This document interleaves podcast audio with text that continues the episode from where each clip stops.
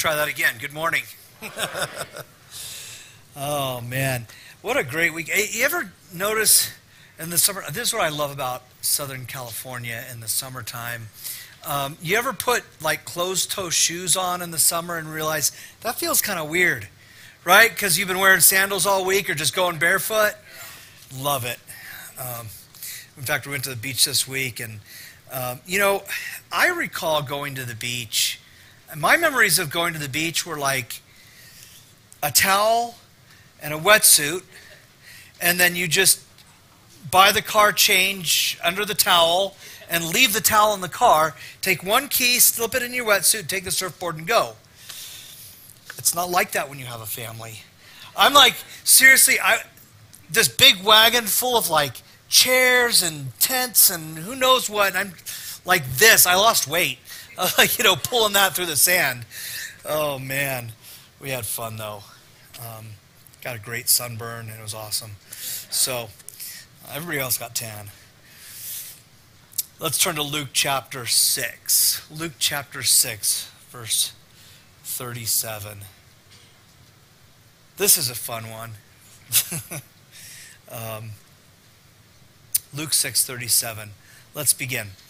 Judge not. This is Jesus speaking, by the way. Judge not, and you will not be judged. Condemn not, and you'll not be condemned. Forgive, and you will be forgiven. Give, and it will be given to you. Good measure, pressed down, shaken together, running over will be put into your lap. For with the measure that you measure you use, it, it will be measured back to you. He also told them a parable. Can a blind man lead a blind man? Will they not both fall into a pit? The disciple is not above his teacher but everyone, when he's fully trained, will be like his teacher. Why do you see the speck that is in your brother's eye, but do not notice the log that is in your own eye? How can you say to your brother, Brother, let me take out the speck that is in your eye, when you yourself do not see the log that's in your own eye? You hypocrite! First, take the log out of your own eye, and then you will see clearly to take the speck that is in your brother's eye. Our merciful God, we thank you this morning that you have called us in fellowship with one another here today to gather as your church, as your family. And we thank you for that inheritance that we are promised. Forgive us, Father, of our sins and prepare our hearts to hear from you as we open your word. Provide for us every need and guard us from the enemy who would attempt to distract or to deter us. And Lord, work in us a work of holiness, of righteousness, and of grace this morning. God, we ask that your Holy Spirit would be with us as we receive what you have given us to know you by. We give this time over to you and we open our hearts to hear your voice speak to us in the name of our Lord Jesus. Amen. You know what? A, you, you've heard of a meme, right? They didn't have those when I was a kid. They have them now. We all use them. Um, not all of us, but most of us use them. A meme, it's basically like a little picture or video that makes a statement that people spread out around, particularly on social media. Most often, it's a little pithy statement set over a picture that somehow communicates the point they're trying to get across or the mood of the point. Little known fact since our society is now so advanced, memes are now the number one way in which reliable information is sent and received. I don't know if you knew that or not. I hope you catch the sarcasm in that. but since our passage includes the Bible verse that non believers love to quote to believers, I thought I would look up memes on judging. I figured that that would be fun. I think the first one applies to me most. Don't judge me. I was born to be awesome, not perfect. okay? The next one. This is a cat with glasses on and, and a reading a newspaper because that's, I guess, what cats like to do. It says, I didn't know you had the authority to judge me. Is Jesus hiring? Okay. Here's, here's Rafiki from The Lion King, you know, all peaceful and tranquil. Keep judging me. I don't care. At least you're leaving others alone who can't handle it. Anyone interested in what Gene Wilder has to say about it? Of course you are. Right? Here we go. So you like judging others. Please tell me how perfect you are. Wait, that should be a crying face, not a Gene Wilder face, right? No, I don't. Uh, here's another one from him. Uh, so you like to sit and judge people. That must make you feel so much better about yourself. here's, here's a good one. Before you judge a man, walk a mile in his shoes. And then someone else is saying, well, after doing that, who cares? I have his shoes and I'm a mile away. Right? Uh, how about some wisdom from the world's most interesting man? Here we go. Well, if you judge me, I'll be sure to judge you for judging me for judging someone else. Now, you know who knows something about judging? Judge Judy. Right? Judge Judy. Somebody says, I think the government should, before they com complete their sentence, Judge Judy is glaring at them and judges Judily. That's, that's, here's another one from her. I'm not judging you, giving the little loser symbol on the forehead, right? Okay, here, this is somebody that's supposed to be a judgy person, I guess. It says, claims only God can judge you, judges you constantly. Okay, I don't, I don't know. I love this guy's face. I don't know much about him at all or who he is, but he's saying, I'm not saying I'm judging you, but I'm judging you. SpongeBob SquarePants? Who loves SpongeBob SquarePants? I'm so non judgmental, I judge people for judging others. And who doesn't know who Lisa Simpson is? This is the face you make, right? This is the face you make when someone says, don't judge others for flaws right after they judge you for your flaws. Um, and finally, we have some wisdom on being judgmental from a dinosaur, because who would know better than a dinosaur? If I say, Judge not, lest ye be judged, am I judging someone for judging others? Aren't you blown away by the incredible, profound truths that you have learned and hidden in your hearts from memes? Why do I even need to preach, right? Like we have memes and TikTok. Uh, what am I doing here? Actually, I think, I think part of this passage deals with the people that spent their time making some of these memes. Where is that? Oh, verse 39, there it is. Can a blind man lead a blind man? Uh, judge not is the one command from Christ that even atheists and agnostics believe. And they love quoting it to Christians. They've got a magazine full of that verse, and they have one in the chamber just waiting for a Christian to disagree with their opinions. And sometimes we as Christians deserve to have it fired off at us, right? The problem is that neither they nor presumably most Christians even understand what this passage means in its appropriate context. Nevertheless, it is the world's favorite Bible verse because being judgmental is the cardinal sin of our day. And what's really fun is that we've redefined the word judgmental to mean the same thing as disagreeing with my opinion. Let's, let's, let's dig in a little bit. Uh, Luke 6, verse 37. Keep your finger in Luke 6 all morning. It just starts out, judge not and you will not be judged. Now, Jesus has continued to speak in the same sermon that we read from last week. He's just given some very challenging instruction to love your enemies, and he's now speaking of judging others. In this section, we see a lot of cause and effect language. Here we see the negative, and then the third part of this verse, he shifts over to a, a, positive cause and effect. And that term, judge not, is saying more literally, stop judging, or even more literally than that, stop condemning. It's speaking of condemnatory judgment. We're going to dig into that some more, but uh, because there's so much confusion on what this means, we need to get into the finer details of the text. That's what I like doing. Uh, but, but even be before that, before we go there, let's talk about what it doesn't mean. First off, it doesn't mean that we do away with discernment. Uh, we need to know what is good and evil, and we need to call sin what it is sin. This is the truth. We have to make judgment calls every day. When my kids are fighting and one of them comes crying to me that the other one hit him with one of my tools that they're not allowed to touch, I don't say, I'm sorry. Jesus told me not to judge your brother.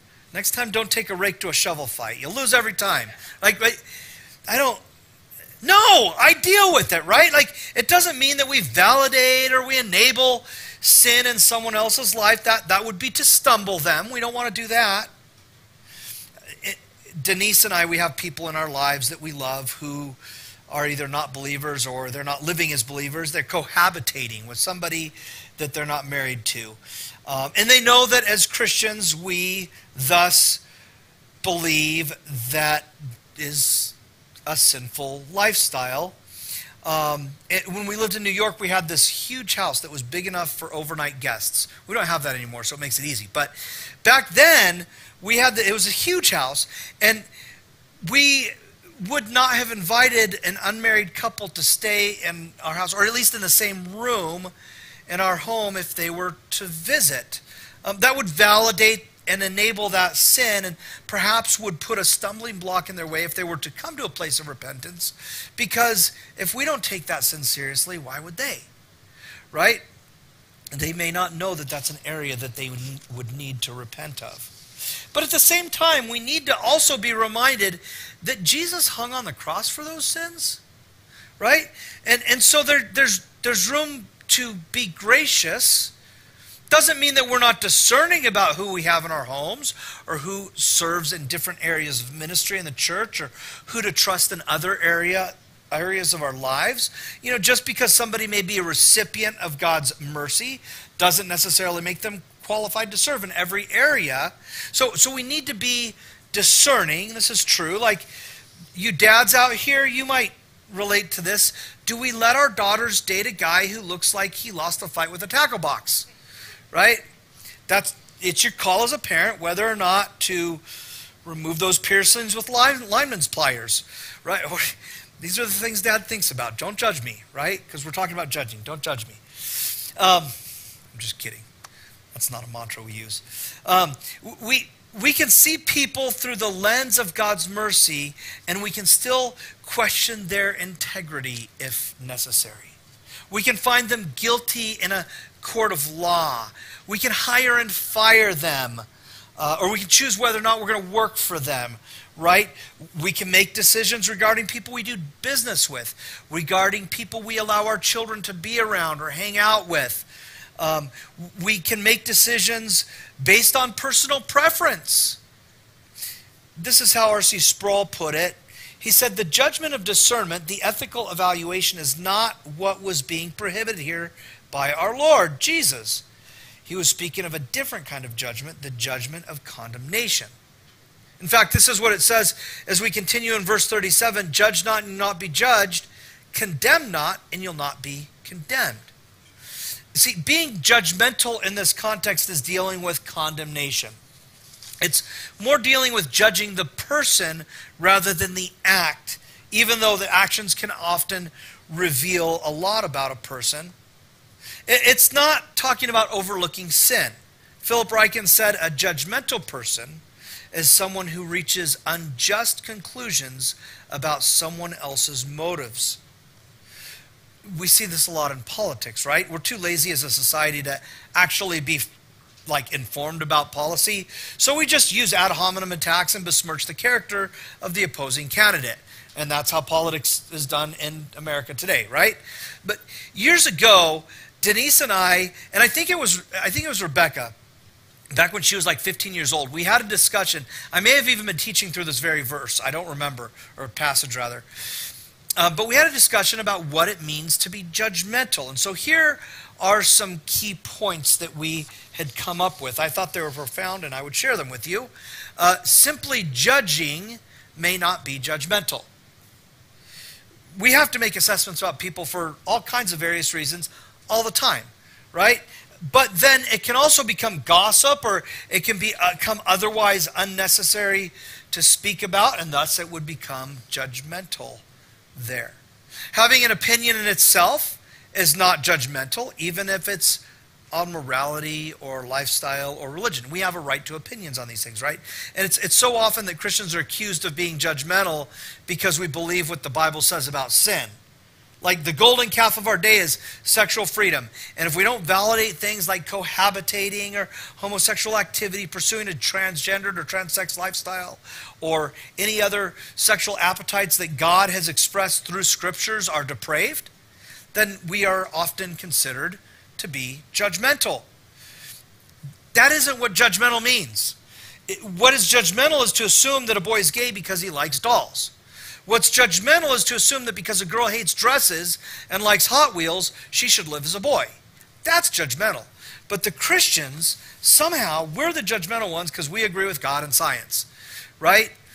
But, but no, we have a right to believe in sin. We have a right to believe in the created order. That's not judgmental. Okay? The next one is just because someone disagrees doesn't mean that they are being judgmental. You're allowed to disagree. We're all allowed to disagree. Another one, judging the action may not be judgmental, while judging the heart behind it probably is judgmental. Right? Here's one. This is just very practical. When you speak, a you are statement or a he is or she is statement can be judgmental, while saying something more like you are acting like or she sounded like might not be quite as judgmental. Right? For example, it would be better to say, that sounds kind of selfish, rather than you're selfish. Right? You see the difference there? Uh, here's another one. You have to judge somebody in order to call them judgmental. So, there we go. Now, we've all failed miserably in many areas of our lives, uh, and even particularly this one. And so to condemn someone for their failures is to condemn ourselves, uh, or to exclaim that our sin is somehow better than theirs. Eh, I don't know why we do that, but we so often do, and it's nothing short of the pride of the Pharisees. And we're going to speak more of the Pharisees uh, coming up in future weeks in Luke. Now, our, here's, a, here's something to think about. Our judicial system is a good example that's worth considering.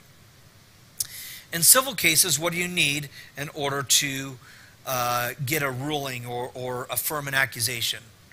A preponderance of the evidence, right? That's what you need. So it's not like 50 50. It's got to be better than 50 50 chance. It, you, you have to be more certain than just, well, I think he did it, right? In a criminal case, you need to find the defendant guilty beyond a reasonable doubt to get a conviction. That means if there is any reasonable doubt, you cannot convict that person of what he, he or she is being accused of. But see, in both cases, the burden of proof is on the one making the accusation, right? Not on the one defending themselves. It's on the one making the accusation. And I think we need to understand that oftentimes we as Christians have a tendency to do this we're prone to circumnavigating that principle of the burden of proof. And, and we somehow in our minds, if we think somebody's guilty, in our minds, they're guilty. Jesus is saying, don't do that. Don't, don't do that. Perhaps the, the best safeguard against becoming judgmental is to always lean on the principle of giving the benefit of the doubt. Somebody. And when you don't have to judge, like when you're not, like, why judge when you don't have to? Really? Like, there's a lot of times, like, I just, it's not my place. Um, it always amused me. I, and I was, I was like, I'm like, historically, like the worst at all of this. And, you know, I, I feel like I've grown a lot and, but I, I feel like I also probably need to grow a whole lot more in this area. But uh, it's always amusing how many Christians I've seen that are just super hyper vigilant about how everyone else is behaving. And then they sometimes they start bragging about ways that they've got out of jury duty. Like, why? Why are you trying to get out of jury duty? You love judging. Right? That's what you're supposed to do in jury duty is judge. If you like judging so much, go to jury duty. Get it out of your system. Like, really? You know? Verse 37 continues. We, it says, Judge not, you'll not be judged. Condemn not, and you'll not be condemned. Forgive, and you'll be forgiven. It goes to the positive now, the positive cause and effect. Instead of judging and, and condemning, forgive or be forgiving. How can we say that we are grateful for God's forgiveness if we refuse to be forgiving? We talked about that last week. When I, when I forgive, I relinquish my right to be angry or to hold what I have forgiven against the person that I have forgiven. We don't we don't understand forgiveness very well in our culture, I think. I, I think what's happening is we, we tend to prolong adolescence way too long, and we never really move beyond begrudgingly forgiving people like we did when we were children. But Jesus, Jesus is calling us to the kind of forgiveness that God gives because we bear his image. And how can we be image bearers of God if we cannot forgive the way that God forgave? Psalm 103, 8 to 12. This is powerful. Psalm 103, starting in verse 8, it says, The Lord is merciful and gracious, slow to anger, and abounding in steadfast love. He will not always chide nor will he keep his anger forever. He does not deal with us according to our sins, nor repay us according to our iniquities. For as high as the heavens are above the earth, so great is his steadfast love toward those who fear him. As far as the east is from the west, so far does he remove our transgressions from us. Amen. How far would it be if I drew a straight line from east to west? It would never end, would it? You don't it doesn't suddenly change direction if it's a straight line. It's always going from east to west. That, that's the forgiveness that we are called to. Let's go to verse 38, Luke 6:38. It says, "Give and it will be given to you. Good measure, pressed down, shaken together, running over, will be put in your lap. Give and it will be given to you. Jesus is here saying, in fact, go further than forgiveness. Don't just forgive, but bless them also. We talked about that a bit last week. But this principle also translates into practical, everyday business. Um, I'm old enough to remember when the Temecula Mall Promenade Mall was built. And in that mall, I think this, this, this little uh, food place in the food court there um, has been there from the very beginning. The Mongolian Grill. Anybody ever been there? The Mongolian Grill there? Okay. I love, this is a place that you take a bowl. I used to love this place. Um, it's a place where you take a bowl and it's like a buffet line of raw foods. And at the end, you give your bowl to the cook who fries up everything in your bowl in this big round hot plate thing. They used to have lamb.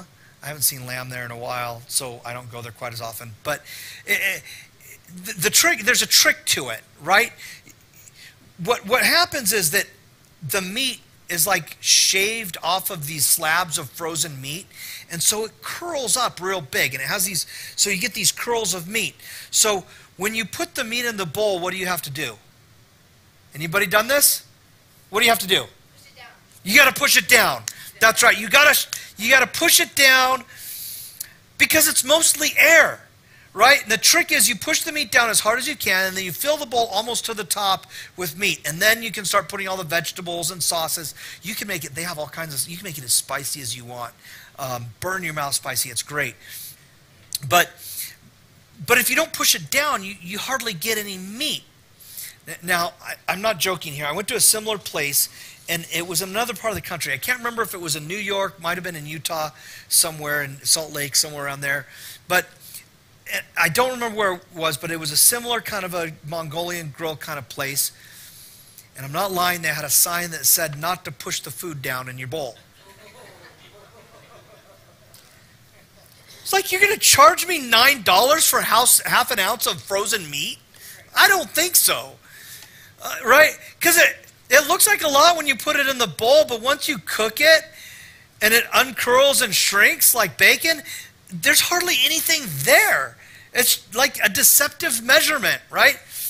Do it that way, and you wouldn't have enough meat if you used like a giant mixing bowl. And and that's kind of how it would work back in Jesus' day when you would buy a bushel of grain or corn or some other meat product. What you would do is, guys, seriously, you wore dresses too. If you're back in Jesus' day, you're wearing a dress, okay? And they would I think maybe we'd call it a gown.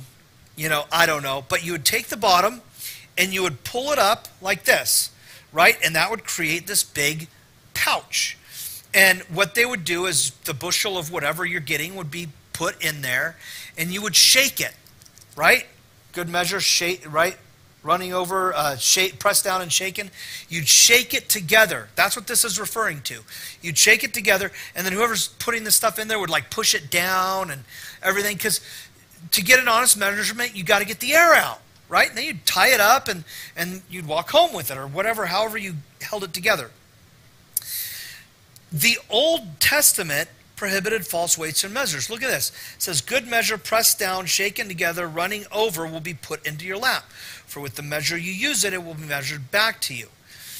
The Old Testament prohibits false weights and measures because they're unjust. And God is just, right?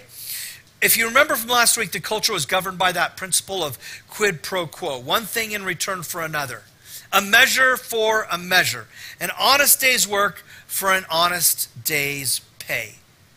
It, that wasn't a, a bad thing until it translated to giving and charity. It virtually eliminated those things. But Jesus is saying here to be honest and even generous in your daily transactions with people. Don't try to have the upper hand. He's saying that his people are generous people. That's a disposition that we have. As we move forward, Jesus begins to use humor now to illustrate his point with a couple of really funny examples. And then there's like a little rhetorical statement in there that defines discipleship. But because we had to translate from Greek to English, and then we're also geographically removed by like the other side of the world, and we're chronologically removed by about 2,000 years, some of the humor employed in Christ's parables might be harder to get. But this shouldn't be, because slapstick comedy transcends time and space. And this is what Jesus is using here. Think like Larry Curly, Curly Shemp and Moe, right? This is physical comedy, like the Three Stooges or like Chris Farley. Physical comedy. We're dealing with physical slapstick comedy. Listen to this. Verse 39, he also told them in a parable Can a blind man lead a blind man? Will they not both fall into a pit? I even set you up and you didn't laugh. Come on now. Like we got a Chevy Chase out there on a screen to act it out. Look at the picture of a blind man leading a blind man. Like, what if you got Clint and I both up here with blindfolds, you spin us both around, and tell me to lead Clint over to his office? Like what? Like it wouldn't be funny unless one of us gets a compound fracture? Like, like Jesus is using absurdity here to demonstrate something that's absurd. How can you lead someone to God if you demonstrate by your life that you don't know him? I love how I love how agnostics often try to refute the Bible, like Bart Ehrman. Like, an agnostic readily admits that they don't know. They're terrible teachers, right? Come back to me when you know something. And, and I notice that a lot of them, intentionally leave the blinders on, that's a, that's a whole different level of blindness when you have the ability to not be blind, right? When I, when I was in college as a, as a young adult, I had a couple of friends. We were all studying to be airline pilots, and we were building flight time, uh, but we were also dead broke. Um, and uh, do you know what it takes to get an airplane up in the air? Money, right? So, um, but here's the neat, th neat trick that they have uh, that's built into the FARs. You can have two pilots logging pilot and command time if one of them is flying what's called under the hood. So one of them is the visual pilot, and the other one is practicing instrument flying by putting on this hood thing. Sometimes it's like glasses or something, but it blocks your vision of everything but the instrument panel. So it, it simulates instrument flying. You can't see out the windows. And you can log time that way. Um, those are intentional blinders. You put them on intentionally to limit your ability to see and to observe what's taking place around you. How many people remain purposefully blind or ignorant and yet try to lead people in their ignorance. In this case, Jesus is using physical blindness as a metaphor for spiritual blindness. In the Bible, blindness is actually often associated with the power of Satan. In fact, look, let's look at Paul here in, in the book of Acts, verse 26. This is how he explains his conversion on the road to Damascus uh, when he's being tried by Herod Agrippa. Um, Acts 26, starting in verse 12, it says, In this connection, I journeyed to Damascus with authority and commission of the chief priests. At midday, O king, I saw on the way a light from heaven, brighter than the sun, that shone around me and those who journeyed with me. And when we had fallen to the ground, I heard a voice saying to me in the Hebrew language, Saul, Saul, why are you persecuting me? It is hard for you to kick against the goads. And I said, Where are you, Lord? Or who are you, Lord? And the Lord said, I am Jesus whom you are persecuting. But rise and stand upon your feet, for I have appeared to you for this purpose, to appoint you as a servant and witness to the things in which you have seen me and those in which I will appear to you, delivering you from your people and from the Gentiles to whom I am sending you, to open their eyes so that they may turn from darkness to light and from the power of Satan to God, that they may receive forgiveness of sins and, play, and a place among those who are sanctified by faith in me. Therefore, King Agrippa, uh, King Agrippa, I was not disobedient to the heavenly vision, but I declared first to those in Damascus and then Jerusalem and throughout the region of Judea, also to the Gentiles, that they should repent and turn to God, performing deeds in keeping with their repentance. Paul furthermore, um, in Romans 2, um, illustrates that those who are in darkness, who are being led by the blind, will perish, according to Paul here. Romans 2, verses 17 to 25. But if you call yourself a Jew and rely on the law and boast in God, and know his will and approve what is excellent because you are instructed from the law, and if you are sure that you yourself are a guide to the blind, a light to those who are in darkness, an instructor of the foolish, a teacher of children, having the law, the embodiment of the knowledge of truth. You then who teach others, do you not teach yourself? While you preach against stealing, do you steal? You who say that one must not commit adultery, do you commit adultery? You abhor idols, do you rob temples? You who boast in the law dishonor God by breaking the law, for as it is written, the name of God is blasphemed among the Gentiles because of you. For circumcision indeed is of value if you obey the law, but if you break the law, your circumcision becomes uncircumcision. What that means is that when you stand before God, if you have not trusted what He has taught through the scriptures, you really won't have any excuses. You, you can tell you can tell God that the guy on TikTok was really, really convincing, but that's not going to change anything. God has given us the information to remove our blinders and to know Him through His scriptures. If we're to lead anyone to God's righteousness, we need to see. We need to see the perfect truth of God's word. We need to see his majesty and his power. We need to see our own sin and our desperate need for the grace and mercy of God. And we need to see Christ crucified, dead, buried, and risen from the dead.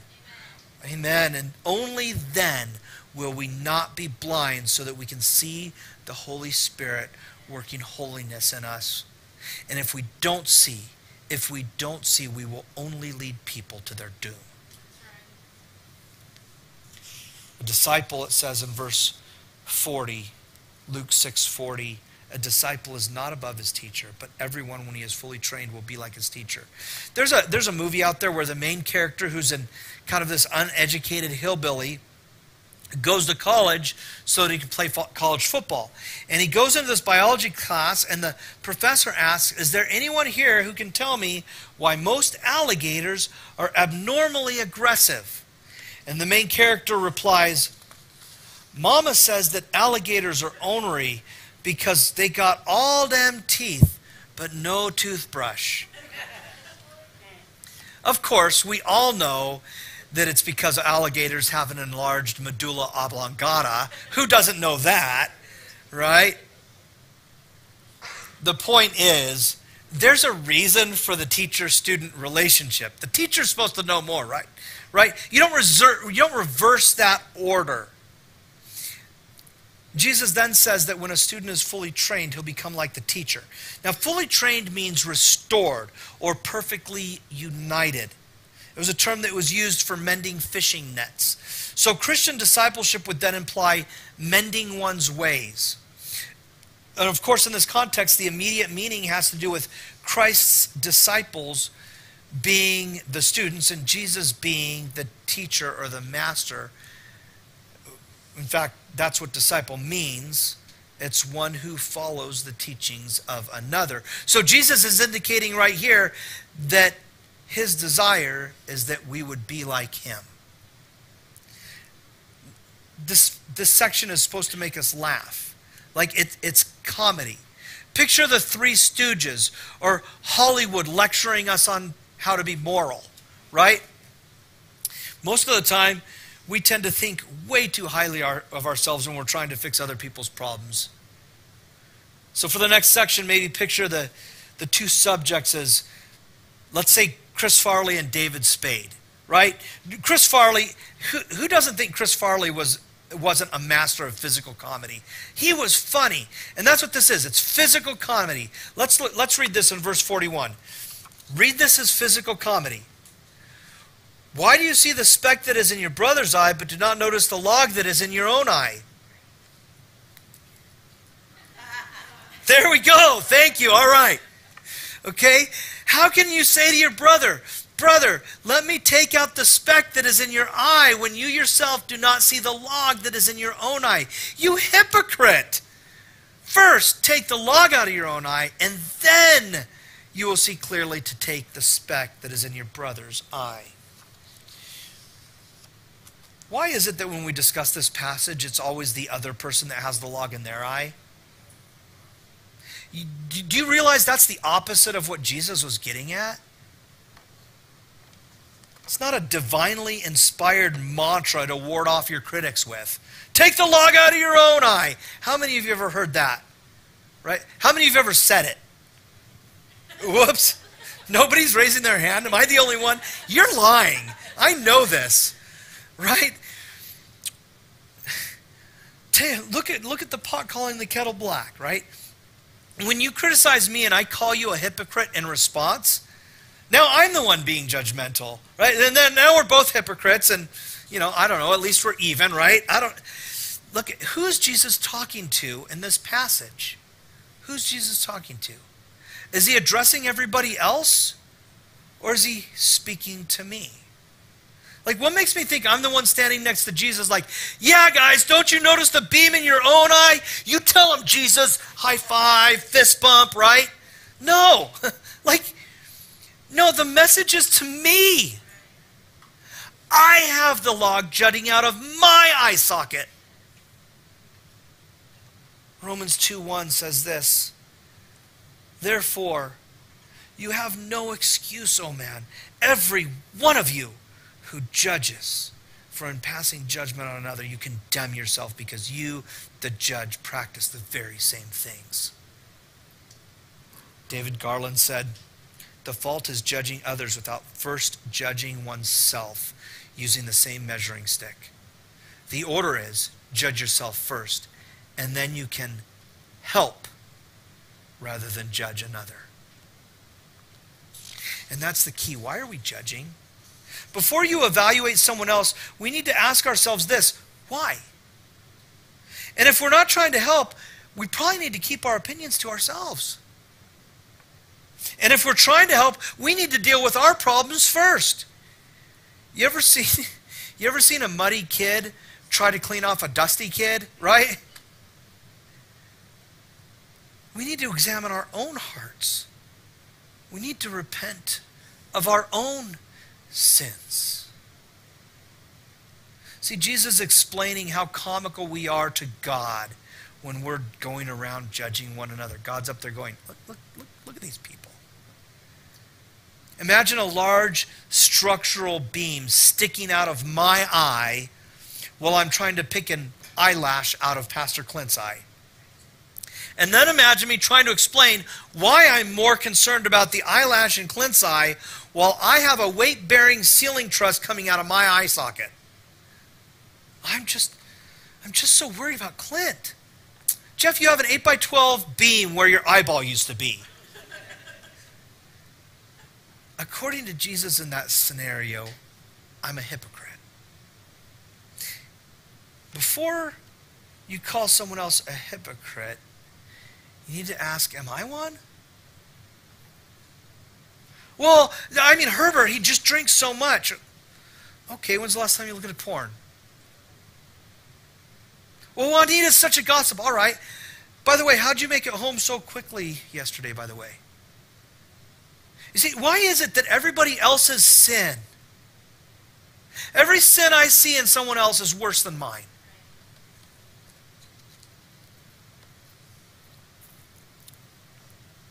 David Garland sent the hypocrite is an inauthentic person who, in this case, deceives himself more than he deceives others.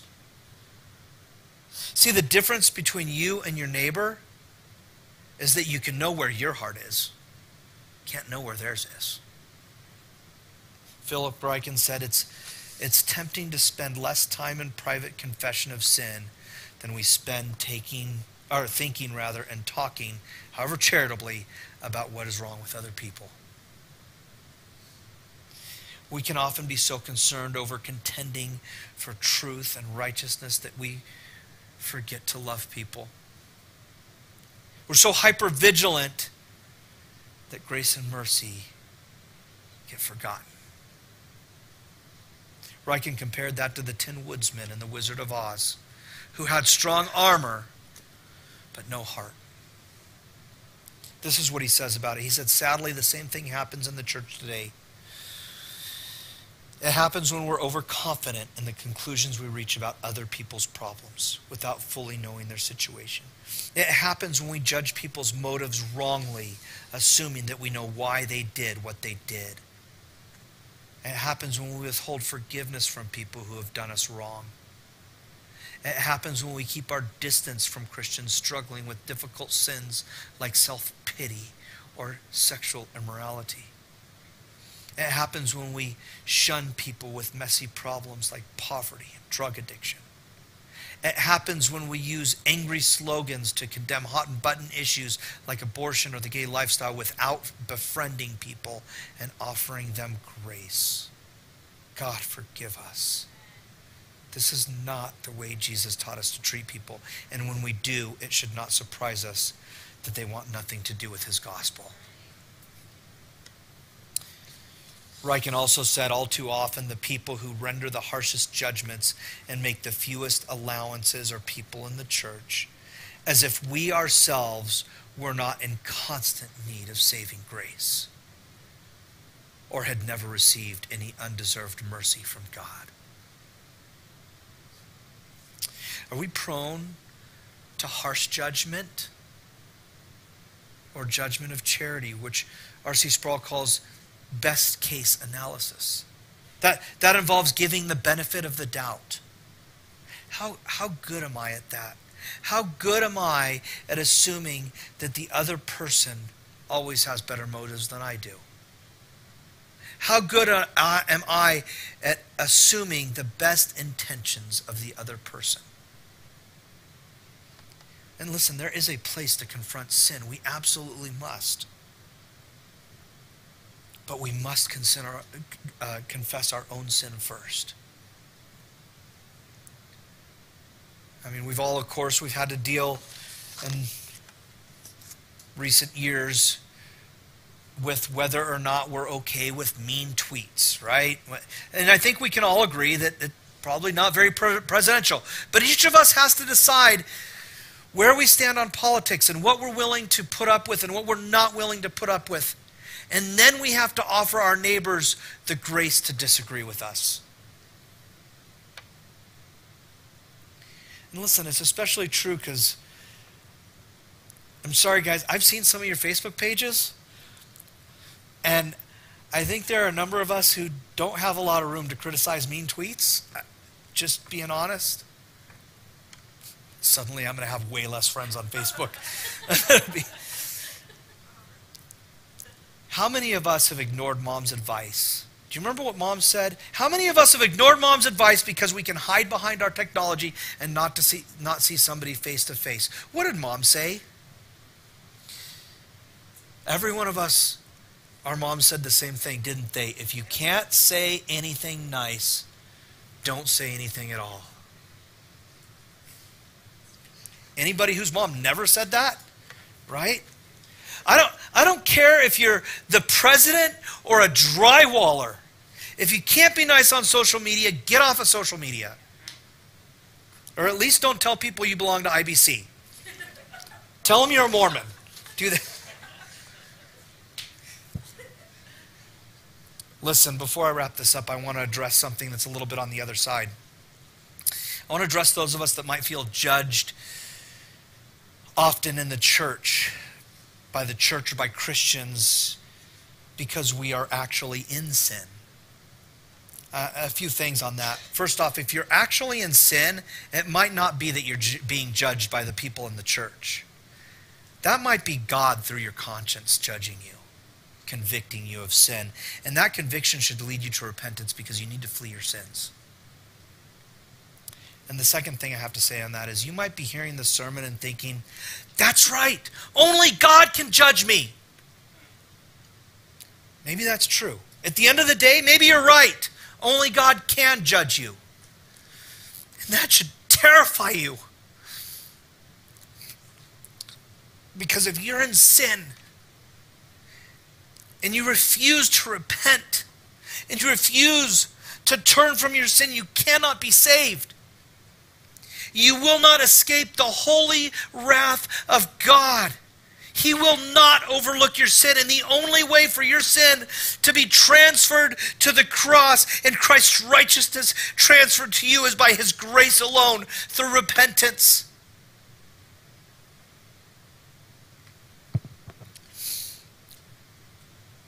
We're about to take communion. And it's a time now that we should all take some time to repent. And maybe it's for some physical, tangible sin that we need to be repenting of. And maybe we need to be repenting of our attitudes, of being judgmental or defensive. But we need to take some time to repent. Because if we understand what we're doing when we partake of the Lord's table, we have no room to be critical of our neighbor. If I understand the price that Jesus paid because I sinned, how can I not be so consumed with sorrow and repentance that everyone else's struggles fade into the background? Listen, I'm a desperately sick and wicked sinner. And I'm saved only by the blood of Jesus. It's my sin hung my Lord on the cross. He bore my shame in my place.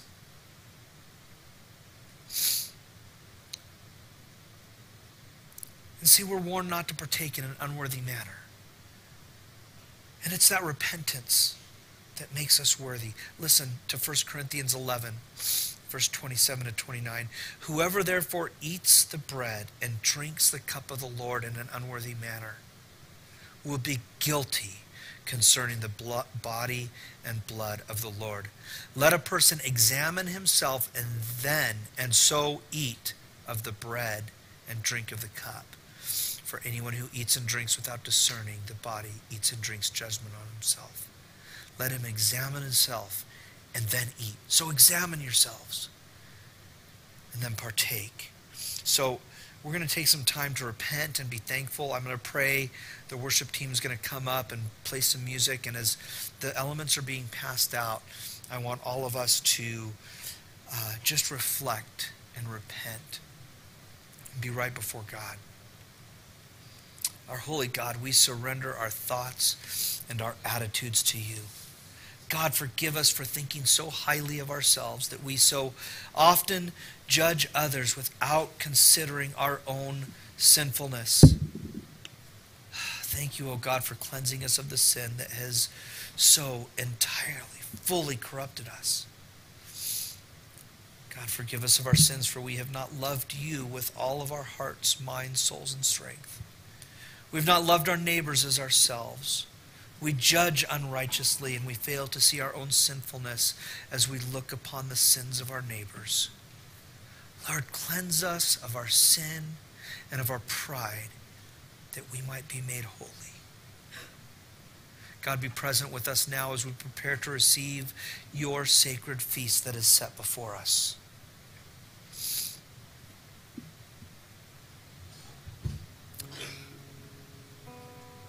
God, your Son Jesus removed from us the debt of sin and called us to follow him. And it is by your unending grace that the blood of Jesus was poured out on that terrible, horrible, beautiful cross. Lord, humble us now as we prepare to receive this holy feast. In the name of Jesus, our Lord and Savior.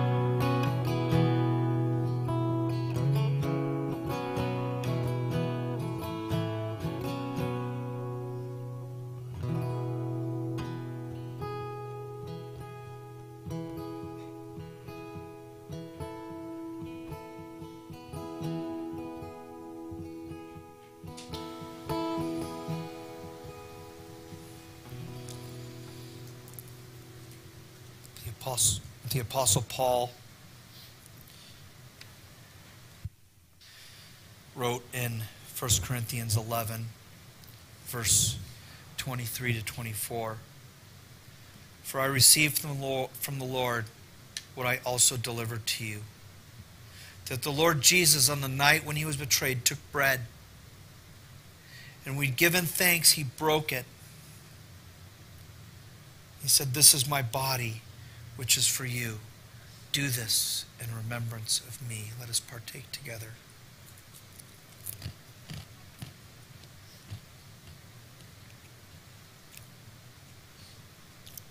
In the next verse, Paul continues In the same way, he also took the cup after supper, saying, This cup is the new covenant in my blood. Do this as often as you drink it in remembrance of me. Let us partake of the cup.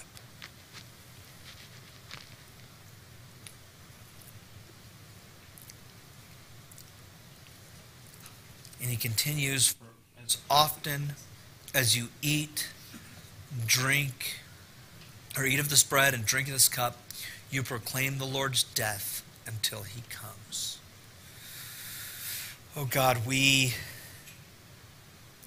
proclaim your death. We thank you for your death. That with it, my sin was also killed. That with your death, our shame was buried. And the righteousness of Jesus then applied to us.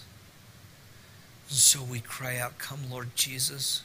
We await your presence with us. We long to serve you faithfully with humility, with gratitude, at whatever cost that would come to us on your terms, in your kingdom, forever. God, we offer ourselves over to you as living sacrifices of praise as we enter our week and our mission field and ask your strength and giving the hope and peace that we have been given to those around us. We pray this in the name of the Father and of the Son and of the Holy Spirit. Amen.